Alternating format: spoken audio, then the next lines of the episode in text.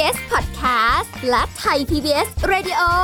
ขอเชิญทุกท่านพบกับคุณสุริพร วงศ์สถิตพรพร้อมด้วยทีมแพทย์และวิทยากรผู้เชี่ยวชาญในด้านต่างๆที่จะทำให้คุณรู้จริงรู้ลึกรู้ชัดทุกโรคภัยในรายการโรงหมอ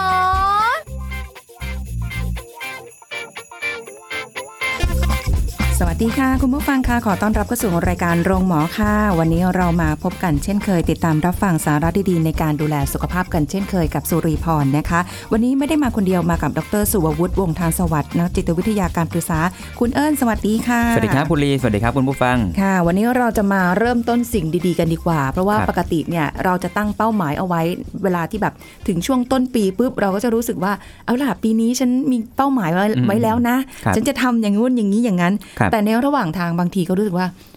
บางอย่างเนี่ยมันก็ไม่ได้เป็นไปอย่างใจเนาะมันก็ไม่สำเร็จสักทีเนาะแหมเหมือนผมเลยฮะ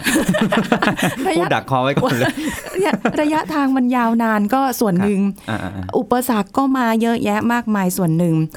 ก็อาจจะมีวิธีในความคิดว่าเราควรที่จะแบบเบี่ยงทางไหมหรือว่าจะยังไงไหมเพื่อที่จะถึงความสำเร็จได้ง่ายมากขึ้นอาจจะไม่ต้องรอในต้นปีใหม่ๆหรืออะไรแบบนี้หรอกแต่ว่าเราสามารถที่จะสร้างชีวิตของเราใหม่ได้ในทุกๆวันอยู่แล้วใช่ครับแต่ทีนี้ว่ามันจะสำเร็จได้ยังไงอ่ะปัญหามันอยู่ตรงนี้แหละจริงๆถ้าพูดแบบแหมยังไงดีเอาให้เป็นแบบคำที่ผมอยากพูดลอยๆไปก่อนแล้วกัน จริงๆความสำเร็จเกิดขึ้นได้ทุกวันครับแต่ขึ้นอยู่กับว่าเรากำลังคล้ายๆกำหนดนิยามว่าความสำเร็จคืออะไรบ้างคนบางคนชอบมองไกลๆว่าแบบต้องถึงภาพนั้นไกลๆนู่นถึงจะเรียกว่าสำเร็จถูกไหมฮะคนบางคนมองเป้าหมายระยะสั้นที่เชื่อมโยงไปสู่เป้าหมายระยะยาวมันถึงมีการบอกว่าอะไรนะตั้งเป้าหมายระยะสั้นตั้งเป้าหมายระยะยาวถูกไหมครับถ้าตั้งเป้าหมายระยะสั้นได้แล้วทำได้ก็อาจจะรู้สึกสำเร็จในวันนั้นเลยก็ได้คนบางคนอาจจะตั้งแบบระยะ3 วันอยากเห็นผลแบบนี้คนบางคนอาจจะแค่ตั้งในวันนี้เลยครับว่าสำหรับวันนี้เราอยากทำอะไรให้มันเป็นบันไดขั้นหนึ่งที่แบบไปสู่อนาคตที่เราพอใจได้บ้างถูกไหมครับมันจริงอย่างที่ผมย้ำว่าความสำเร็จเกิดขึ้นได้ทุกวันแล้วก็สิ่งที่อยากจะย้ำเตือนเสมอเรื่องนี้ผมย้ำบ่อยมากก่อนที่จะพูดถึงการสร้างความสำเร็จนะครับให้เรานิยามให้ชัดก่อนว่าอะไรคือสิ่งที่เราเรียกว่าความสำเร็จอะไรคือความสำเร็จแต่ละคนน่าจะไม่เหมือนกันแหละไม่เหมือนกันครับแต่ละคนจะมีภาพของความสำเร็จขึ้นอยู่กับว่าชีวิตเขาผ่านอะไรมาบ้างด้วย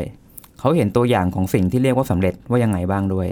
ทีนี้ถ้าเกิดคนที่เขาเติบโตมาในสังคมที่คล้าย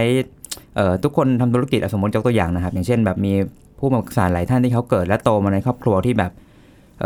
ญาติพี่น้องพ่อแม่ทุกคนเป็นผู้ประกอบการรายใหญ่ทั้งนั้นเลยเงี้ยฮะแล้วตัวเขาอาจจะเป็นลูกคนเล็กอะไรก็ตามที่แบบเกิดเป็นลูกหลงเงี้ยลองนึกภาพฮะเราเกิดมาในครอบครัวที่แบบทุกคนแบบเป็นนักธุรกิจใหญ่ค่ะส่วนตัวเขาก็แบบเป็นลูกคนเล็กที่คนอื่นอาจจะไม่ได้คาดหวังอะไรเพราะเด็กสุด ถูกไหมฮะพอโตปั๊บบางทีตัวเขาก็อาจจะแบบเติบโตมาพร้อมกับการรับรู้ว่าเฮ้ยคนรอบตัวเขาอะหน้าตาอย่างเงี้ยทำอาชีพประมาณนี้มีเงินประมาณนี้คือชีวิตที่สำเร็จบางทีคนนี้ก็อาจจะไปรับเอามาตรฐานตรงเนี้ยที่เรียกว่าสำเร็จมาใส่ตัวเองก็ได้แล้วก็รู้สึกว่าเราอยากจะแบบทำให้ตัวเองเป็นคล้ายๆคนที่อยู่ในมาตรฐานเดียวกับญาติพี่น้องอ่ะคือก็เหมือนกับแบบสภาพแวดล้อมบางทีก็จะพาไปก็ผลักไปใช่ครับเหมือนกับแบบเอาล่ะทุกคนประสบความสำเร็จมันได้เห็นความสำเร็จของทุกคนในระดับที่เป็น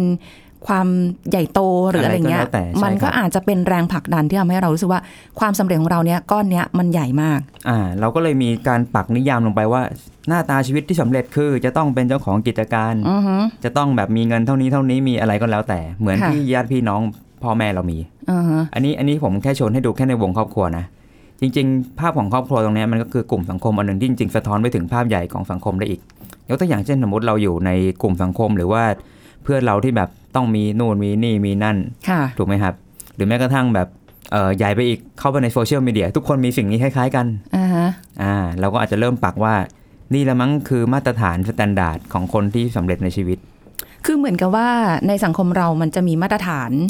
เป็นเหมือนกับว่าทุกคนมองว่าอันนี้แหละคือมาตรฐานที่เราก็ต้องทำหรืออะไรอย่างเงี้ยใช่ไหมคะบางทีจริงๆมาตรฐานของแต่ละคนอาจจะไม่เหมือนกันก็ได้ไม่เหมือนกันคือเหมือนกลายเป็นว่าเราไปยึดว่านี่แหละคือมาตรฐานซึ่งจริงๆอาจจะไม่ใช่ใช่ขึ้นอยู่กับว่าจับอะไรอยู่แล้วก็ประสบการณ์ชีวิตด้วยครับจริงๆแล้วถ้าเราเห็นชีวิตกว้างๆกว่านั้นนะฮะเราจะรู้เลยว่าจริงๆแล้วไอ้คำว่าสำเร็จในชีวิตเนี่ยแต่ละคนจะให้นิยามไม่เหมือนกันและหน้าตาของชีวิตที่สำเร็จของแต่ละคนก็ไม่เหมือนกันอีกค่ะถ้าเราเห็นกว้างจริงเราจะรู้เลยว่าไม่มีสูตรตายตัวสำหรับคำว่าความสำเร็จ แต่ความสำเร็จที่แท้จริงจะสามารถวัดได้แค่ว่าเรารู้สึกพอใจกับชีวิตที่เป็นอยู่ครับจะมีรถมีบ้านมีกิจการไหมไม่สำคัญเท่ากับว่าเรารู้สึกยังไงฮะต่อให้เราไม่มีกิจการแต่เรารู้สึกว่าเฮ้ยเราได้ทำงานประจำบางอย่างที่เรารู้สึกว่ามาแล้วแบบไม่ได้แบบโอ้โหไม่อยากลุกมาทำงานเลย uh-huh. แต่รู้สึกเฮ้ยมันสนุกว่าอยากลุกขึ้นมาทำอยากขึ้นมา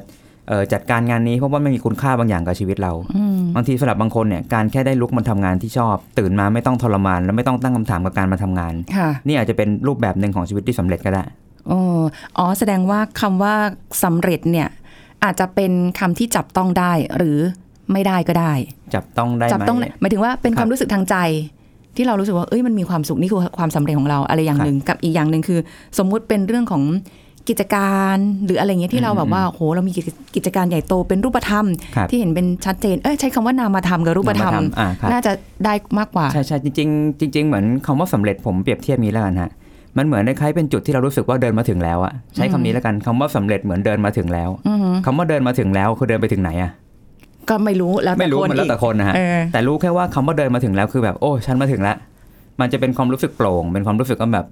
เหมือนแบบเอ้ยเนี่ยถึงจุดหมายสมมติเราแบบอยากเข้าห้องน้ำเนี่ยฮะการที่เราแบบทุกข์ทรมานจากการอั้นอะไรสักอย่างอยู่เดินเข้าห้องน้ำเราได้แบบจัดการในห้องน้ำเนี่ยมันรู้สึกว่าแบบเนี่ยฉันมาถึงแล้วอารมณ์เหมือนประมาณฝารถติดแล้วก็มาถึงที่สถานีโอ้ยฉันถึงแล้วอะไรเงี้ยประมาณนั้นเป็นความรู้สึกไงครับหลังจากผ่านทุกอย่างมาแล้วมาถึงแล้วรู้สึกโล่ง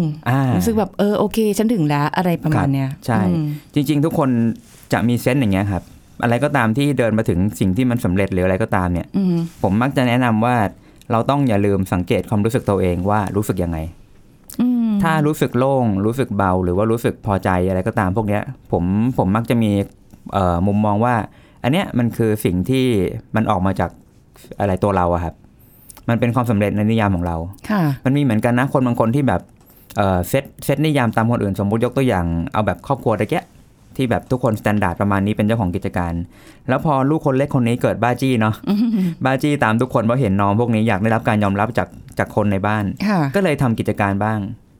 งทำไปทำมาปุ๊บแต่เขาลืมถามตัวเองว่าจริงๆตัวเขามีความสุขกับอะไรเขาแค่รู้สึกอยากเหมือนคนในครอบครัวก็เลยทำแต่พอทำปุ๊บพอเขามีกิจการจริงปรากฏเขารู้สึกเครียดไม่ได้มีความสุขเพราะเขารู้สึกว่าจริงๆตัวเขาไม่ได้ถนัดเรื่องการบริหารหรือไม่ได้สนใจเรื่องเกี่ยวกับธุรกิจที่กำลังทำมันเลยเป็นการทำโดยที่ไม่ได้สังเกตหรือถามตัวเองครั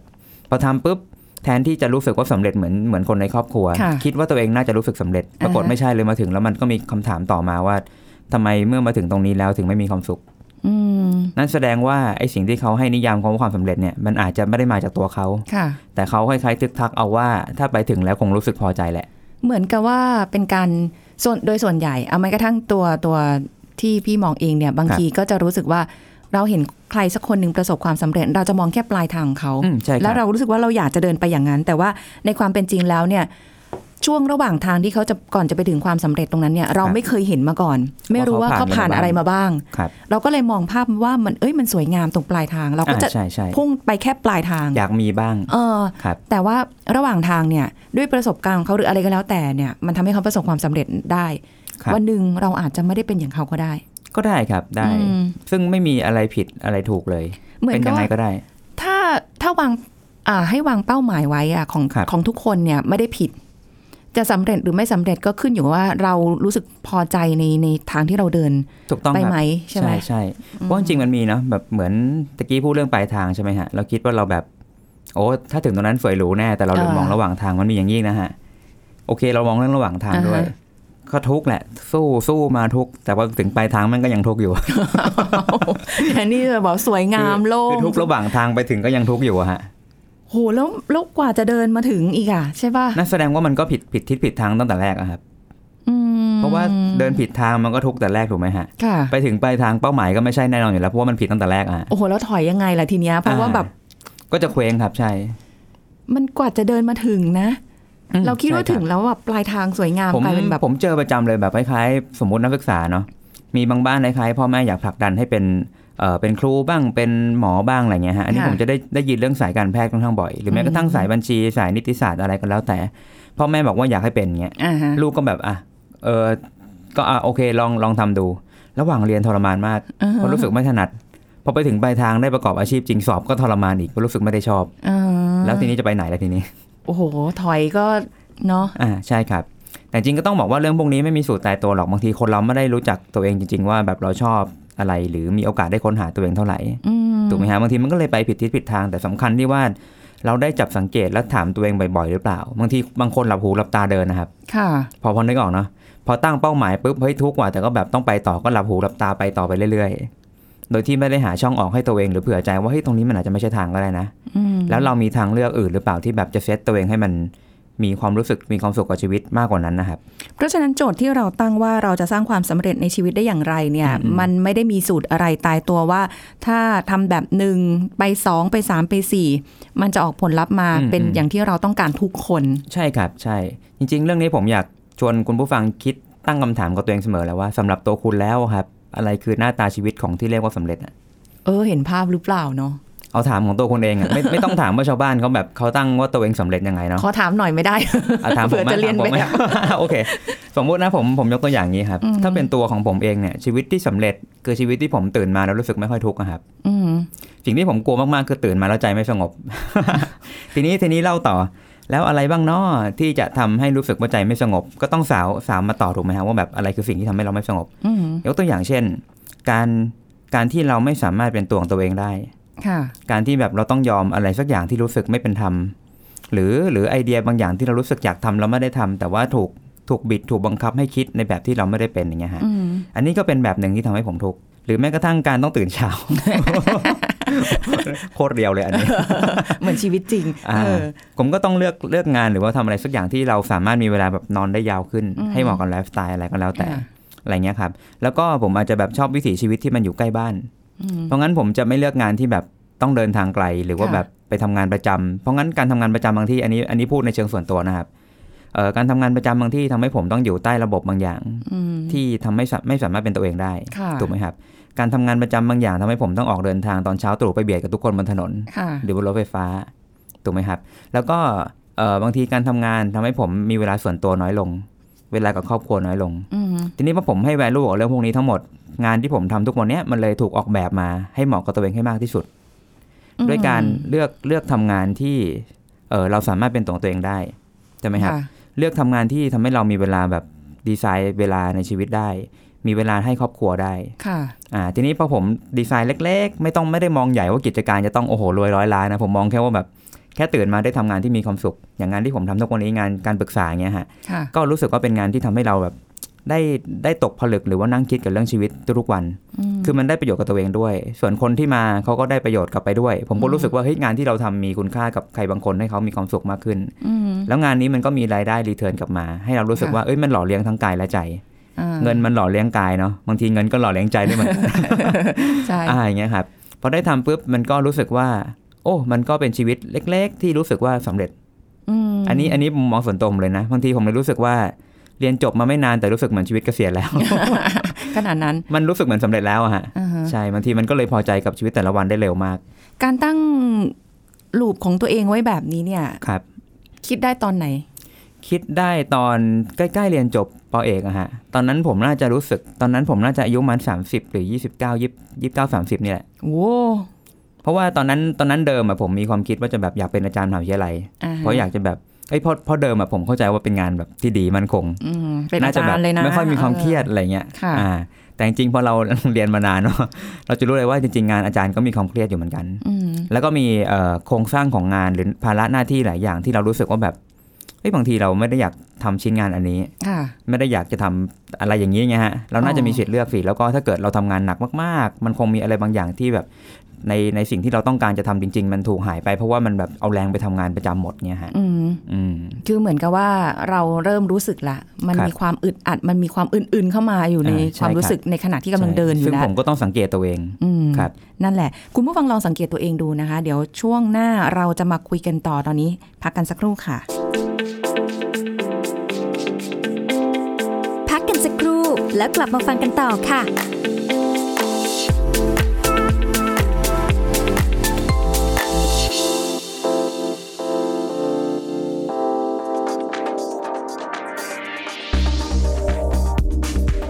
ที่ ทราบกันดีอยู่แล้วนะคะว่าอาหารที่มีรสจัดนั้นเป็นต้นเหตุสำคัญที่ทำให้เกิดโรคต่างๆมากมายโดยเฉพาะกลุ่มโรคที่เกิดจากพฤติกรรมหรือโรค NCD เช่นโรคเบาหวานโรคไตโรคหัวใจโรคความดันโลหิตสูงและอื่นๆหลายคนเริ่มตระหนักและให้ความสำคัญกับการใส่ใจเลือกรับประทานอาหารที่มีรสหวานน้อยลงสั่งเครื่องดื่มทางเลือกเพื่อสุขภาพหรือเครื่องดื่มหวานน้อยกันมากขึ้นจนทำให้เกิดการเปลี่ยนแปลงในวงการอุตสาหกรรมอาหารและเครื่องดื่มนะคะก็เกิดเครื่องดื่มทางเลือกเพื่อสุขภาพเครื่องดื่มที่ใช้สารให้ความหวานชนิดอื่นมาทดแทนน้ำตาลอย่างเช่นสารสกัดจากหญ้าหวานแต่ส่วนประกอบสำคัญที่มีอยู่ในอาหารและอันตรายไม่ได้ยิ่งหย่อนไปกว่าน้ำตาลก็คือโซเดียมซึ่งไม่ได้หมายความถึงเฉพาะเกลือหรือเครื่องปรุงที่มีรสเค็มเท่านั้นนะคะแต่ยังรวมถึงอาหารธรรมชาติเช่นเนื้อสัตว์ถั่วธัญพืชต่างๆอาหารแปรรูปหรือแม้กระทั่งเครื่องดื่มอย่างชาหรือน้ำผลไม้อีกด้วยขอขอบคุณข้อมูลจากสำนักงานกองทุนสนับสนุนการสร้างเสริมสุขภาพหรือสสส.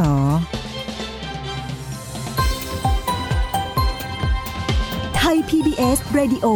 วิทยุข่าวสารสาระเพื่อสาธารณะและสังคมคุณกำลังฟังรายการโรงหมอรายการสุขภาพเพื่อคุณจากเรากลับมาติดตามรับฟังกันต่อนะคะเส้นทางชีวิตวันนี้คล้ายๆสัมภาษณ์แบบเส้นทางชีวิตคุณเอิญไม่แต่เป็นตัวอย่างให้รู้ว่าในการวางเป้าหมายชีวิตตัวเองเนี่ยในระหว่างทางเนี่ยมันมีความรู้สึกที่อาจจะไม่โอเครู้สึกว่าเฮ้ยใช่หรือเปล่ามันมีคำถามเกิดขึ้นกับตัวเองมันเป็นไปได้ทุกคนนะคะมันไม่มีทางหรอกที่แบบทุกคนจะชีวิตราบเรียบมาโดยตลอดแบบไม่ต้องเผชิญปัญหาหรืออุปสรรคไม่งั้นเราจะไม่แข็งแกร่ง ในความรู้สึกนะคือคนเราจะสำเร็จได้เนี่ยมันไม่ใช่ว่าเดินมาชีวิตหนูเส้นทางโรยกลีบกุหลาบบางทีมันอาจจะมีกลีบกุหลาบก็จริงแต่มันอาจจะมีหนามกุหลาบยังอยู่ระหว่างทางให้เราเหยียบก็ได้เนาะอาจจะมียาพิษด้วยอันนั้นก็จะดูหนักไปแต่คือของเอิญตอนนั้นคือแบบรู้สึกว่าเอ้ยเริ่มไม่ไหวแล้วเริ่มอะไรเงี้ยก็เลยเบี่ยงใช่ครับอันนี้เหมือนก็เลยที่ผมเล่าให้ฟังคือจะได้เห็นภาพว่าแบบถ้าอย่างตัวผมเองผมสร้างเส้นทางที่เรียกว่าสำเร็จได้ยังไงซึ่งไอ้สำเร็จเนี้ยก็ต้องบอกว่าเป็นนิยามผมนะไม่ใช่นิยามคนอื่นนิยามคนอื่นอาจจะมีคำว่าสำเร็จแบบอื่นหน้าตาอื่นแต่ไม่ใช่นิยามผมไงเพราะฉะนั้นอันนี้ผมเลยอยากย้ำให้กับคุณผู้ฟังทุกท่านว่าให้คุณกำหนดนิยามคำว่าสำเร็จของคุณเองอย่าไปเอานิยามความสำเร็จของคนอื่นมาใส่ตัวครับมันเหมือนกับว่าเราต้องออกแบบของเราเองใช่ครับมันเหมือนว่าตัวตัดเสื้อครับจะไปเอาเสื้อที่ทรงเขาตัดให้คนอื่นมาใส่กับตัวมันก็ไม่ได้พอดีตัวครับจริงไหมครับเพราะงั้นถ้าเราสามารถออกแบบให้เสื้อนี้มันแบบพอดีกับตัวเราได้มากที่สุดวัดตัวตัดของเราเองเนี่ยยังไงมันก็พอดีฮะมันก็จะสบายตัวพอวัดเสื้อมาแล้วใส่แล้วเนี่ยเราต้องติดกระดุมให้ถูกด้วยนะด้วยต้องสังเกตด้วยว่าความรู้สึกเป็นยังไงแล้วก็แม้กระทั่งการจัดวางจัดระเบียบชีวิตเนี่ยก็สำคัญเหมือนกับว่าต้องรู้ว่าฉันติดกระดุมผิดละฉันต้องแก้ถ้าแก้ได้ก็รีบแก้ดีกว่าแต่ถ้าสมมุติว่าโหมันแก้ไม่ได้จริงๆก็ต้องปรับตัวใช่ครับอันนี้ก็ต้องบอกว่าแต่ละคนจะมีข้อจำกัดเงื่อนไขไม่เท่ากันเนาะแต่บนเงื่อนไขของเราเองอะผมมองอย่างนี้ฮะเงื่อนไขไม่สำคัญเท่าจุดที่ว่าเรารู้สึกยังไงกับการอยู่ในเงื่อนไขนั้นถ้าเรารู้สึกว่าเฮ้ยเราพอจะรับตรงนี้ได้ว่าเราแบบเฮ้ยเกิดมาไม่ได้ครอบครัวมั่งคั่งอะไรเบอร์นั้นอะไรเงี้ยเราก็อาจจะคล้ายอยู่ตามระดับฐานะครับแต่ในระดับฐานะนั้นมันมีมิติอื่นๆอีกนอกจากเรื่องการเงินหรือเรื่องการงานมันอาจจะมีเรื่องเกี่ยวกับความรู้สึกที่เราภูมิใจกับตัวเองเรารักตัวเองได้เราไม่เกลียดตัวเองก็พอหรือแม้กระทั่งเป็นจุดที่เรามีมิตรสหายที่ดีมีเพื่อนที่ดีคนบางคนอาจจะรวยร้อยล้านแต่แบบกลับบ้านไปว่างเปล่ามีแต่เงินแต่ไม่มีคนที่รักอยู่ด้วยไม่มีเพื่อนนั่นก็อาจจะไม่ใช่ภาพชีวิตที่สำเร็จก็ได้แต่บางทีคนที่รู้สึกขาดว่าแบบฉันมีเพื่อนเยอะแต่ฉันไม่มีเงินก็อาจจะแบบรู้สึกโอ้เพื่อนไม่จำเป็นหรอกอยากมีเงินอะไรเงี้ยฮะแต่ส่วนคนมีเงินก็บอกว่าโอ้ฉันมีเงินเยอะแล้วฉันอยากมีเพื่อนบางทีแต่ละคนก็เลยมองหาสิ่งที่ขาดนะครับก็เลยกลายเป็นว่าพอมองสิ่งที่ขาดปุ๊บก็ไม่ได้รู้สึกพอใจกับสิ่งที่มีแล้วก็ไม่ได้รู้สึกขอบคุณกับสิ่งที่มีครับทีนี้ความสำเร็จมันเลยแฉลบออกไปเพราะว่าเรากำลังมองหาสิ่งที่เราขาดแต่จริงได้มาอาจจะไม่ได้แฮปปี้ก็ได้นะเพราะบางอย่างได้มาแล้วมันก็มีสิ่งที่ต้องแลกเปลี่ยนนะครับบางทีพอทำงานใหญ่โตปุ๊บบางทีเวลาชีวิตหายไปจริงเราอาจจะไม่ได้ต้องการอย่างนั้นก็ได้หรือมีศัตรูเพิ่มมากขึ้นอันนี้ก็ต้องบอกว่าใครพร้อมจะเทรดอะไรใครพร้อมจะแบบรับมือกับอะไรอันนี้ต้องไปเลือกเอาเองแต่สุดท้ายเนี่ยผมมองว่าถ้าแต่ละคนเจอแล้วว่าแบบเฮ้ยอันเนี้ยพอเร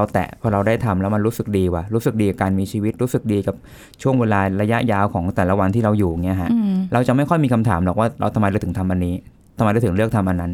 ถูกไหมครับสมมติผมแบบ แรกๆตอนตั้งเนี้ยเราก็แบบโอ้ยกลัวเราจะทำงานเวิร์กไหมไม่เวิร์กอะไรเงี้ยแต่เราให้คุณค่ากับเรื่องงานนี้สำคัญแล้วก็รู้สึกว่าแบบเรื่องนั้นในสังคมก็ยังขาดยังไม่ที่ต้องการพอเราเห็นคุณค่าตรงนี้ปุ๊บพอเราทำนะครับต่อให้มันเหนื่อยเนาะแต่เราจะไม่ค่อยมีคำถามกับการทำมันนะครับแต่ถ้าเป็นสิ่งที่แบบเราทำเป็นเพราะว่าตามคนอื่นเขาว่าดีอะไรเงี้ยพอเราทำปุ๊บมันมักจะมีคำถามแวบซึ่งผมอยากชวนให้ทุกคนสังเกตบ่อยๆเนาะถ้ามันเริ่มมีคำถามกับตัวเองว่าทำไปทำไมวะเนี่ยมันมักจะเป็นอะไรบางอย่างที่เตือนเราว่าอาจจะมาผิดทางก็ได้หรือมีอะไรบางอย่างที่เราวางใจยังไม่ถูกแต่ไม่ได้หมายความว่าถามคำถามตัวเองครั้งนึงแล้วจะแบบว่าเฮ้ยไม่ใช่นะมันจะเป็นอารมณ์แบบว่าซ้ำๆเดี๋ยวก็คิดเดี๋ยวก็จะแบบอย่างเงี้ยวนเวียนมาจริงๆมันมีจุดที่แบบคล้ายๆมันอาจจะเป็นทางเดิมก็ได้นะแต่เพียงแค่ว่าเส้นทางมันต่างกันนิดหน่อยยกตัวอย่างเช่นผมอยากทำงานจิตวิทยาเงี้ยถูกไหมครับแต่ถ้าเกิดสมมติผมเกิดเข้าไปทำในองค์กรอะไรสักที่หนึ่งที่หักหัวคิวแรงๆถูกไหมฮะหรืออาจจะมีนโยบายบางอย่างที่แบบบีบเรามาอะไรสักอย่างเนี่ยต่อให้เป็นงานจิตวิทยาที่ผมชอบก็ตามเนาะแต่พอมันมีสิ่งอื่นเข้ามาแทรกอย่างเงี้ยครับผมอาจจะมีคำถามก็ได้ว่าผมทำงานนี้ทำไมแต่ไม่ใช่ทำงานนี้ทำไมนะทำงานนี้ที่นี่ทำไม มีที่นี่ ทำที่นี่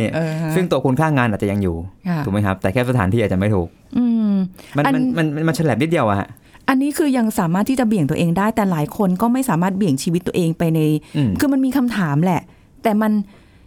ต้องก้าวไปอย่างเดียวอะแต่ก้าวด้วยความทุกข์ทรมานถอยไม่ได้แล้วเพราะว่าในหน้าที่การงานบางอย่างเนี่ยมันไม่ได้แบบไม่ได้ถอยง่ายๆนึกอินดี้จะออกก็ออกไม่ได้ถูกไหมครับออกมาก็เงี่ยเคว้งคว้างก็ดีอันนี้ก็ต้องย้อนกลับมาตรงที่ว่าที่เราทำงานนี้มันเป็นการทำงานบนข้อจำกัดถูกไหมฮะเงื่อนไขมันมี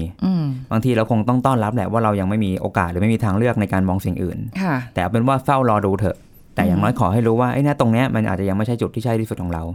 เราค่อยๆเก็บประสบการณ์ขัดเกลาตัวเองหรือค่อยๆมองหาช่องทางแล้วก็อีกอย่างหนึ่งก็คือว่าเราคงอาจจะเอาใจไปผูกไว้กับงานหรือที่เราทำอยู่มากที่สุดไม่ได้หรอกมันอาจจะต้องมีพาร์ทอื่นในชีวิตขาอื่นๆที่ทำให้เรารู้สึกมีความสุขนอกเวลางานหรือแม้กระทั่งถ้าเราลดความคาดหวังบางอย่างกับงานลงเนี้ยครับคล้ายๆเราไปก็ไปเอาเงินอะหรืออาจจะมองแง่มุมบางอย่างที่มันพอจะมีดีๆอยู่บ้างในตัวเนื้องานในส่วนที่แย่ๆอาจจะแบบคล้ายๆใส่ใจมันน้อยหน่อยการอยู่กับงานมันอาจจะทุกข์น้อยลงครับอย่างน้อยก็สามารถเฝ้ารอได้แล้วก็อาจจะรู้สึกพอใจ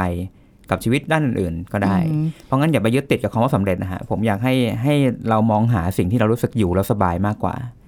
ซึ่งการอยู่สบายนั่นแหละเรียกว่าสำเร็จนะครับเพราะงั้นผมเลยชอบมีคำที่แบบบอกหลายๆคนว่าดีที่สุดไม่ได้หมายความว่าดีที่สุดนะครับแต่พอดีนั่นแหละถึงจะดีที่สุดนะครับพอนึกภาพออกไหมบางคนตั้งว่าดีที่สุดภาพแบบนี้ก็ไปพอไปถึงปั๊บไม่ได้ดีที่สุดเพราะว่าเราไม่ได้สังเกตว่าดีที่สุดเนี้ยมันพอดีกับเราหรือเปล่า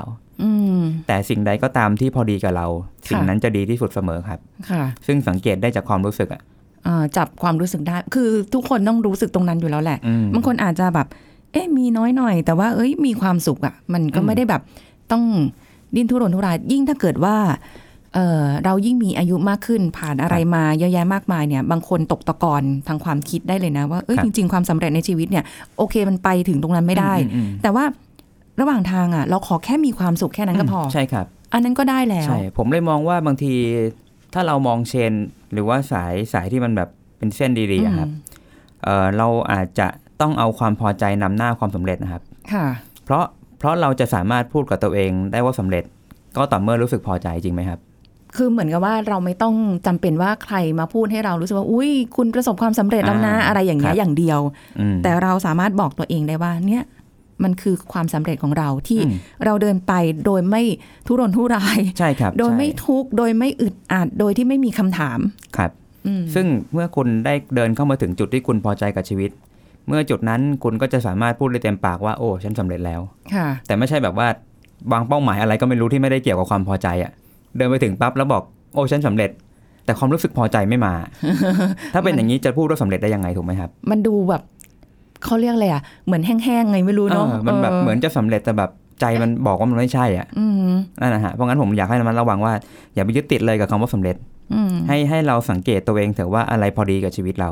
อะไรทำให้เรารู้สึกพอใจสบายใจกับชีวิตแต่ละวันนะครับเอาคุณภาพให้เกิดขึ้นกับความสำเร็จของตัวเองนะคะไม่ต้องเอาปริมาณเยอะแยะมากมายบางทีคุณภาพเนี่ยสำคัญกว่าหรือคนรอบข้างเราก็อาจจะไม่ได้จำเป็นที่จะต้องแบบโหทุกคนต้องมา อะไรเราแต่ว่าเราเป็นธุระคนอื่นนะฮะส่วนเป็นคนอื่นไม่ใช่ของเราส่วนเอาที่ตัวเองเป็นที่ตั้งแต่ไม่ได้หมายความว่าไม่ฟังใครหรือว่าแบบไม่สนอะไรก็ไม่ใช่ขนาดนั้นแต่ว่าเอาแบบกลางๆนะคะแล้วก็ค่อยๆเดินไม่ต้องรีบบางทีไม่จำเป็นต้องรีบใช่ไม่ต้องบีบตัวเองครับผมเท่าที่ไหวนะคะนี่ก็ฝากทิ้งท้ายไว้สำหรับในวันนี้ขอบคุณคุณเอิญด้วยค่ะสวัสดีค่ะสวัสดีค่ะคงจะทราบกันแล้วนะว่าความสำเร็จในชีวิตเราจะสร้างได้อย่างไรก็เป็นกำลังใจให้กับคุณผู้ฟังนะคะวันนี้หมดเวลาแล้วกับรายการโรงหมอค่ะเราจะกลับมาพบกันใหม่ครั้งหน้าสวัสดีค่ะแชร์พูดบอกต่อกับรายการโรงหมอได้ทุกช่องทางออนไลน์เว็บไซต์ www.thaipbspodcast.com แอปพลิเคชัน Thai PBS Podcast Facebook Twitter Instagram Thai PBS Podcast และฟังได้มากขึ้นกับ Podcast โรงหมอที่ Apple Google Spotify SoundCloud และ Podbean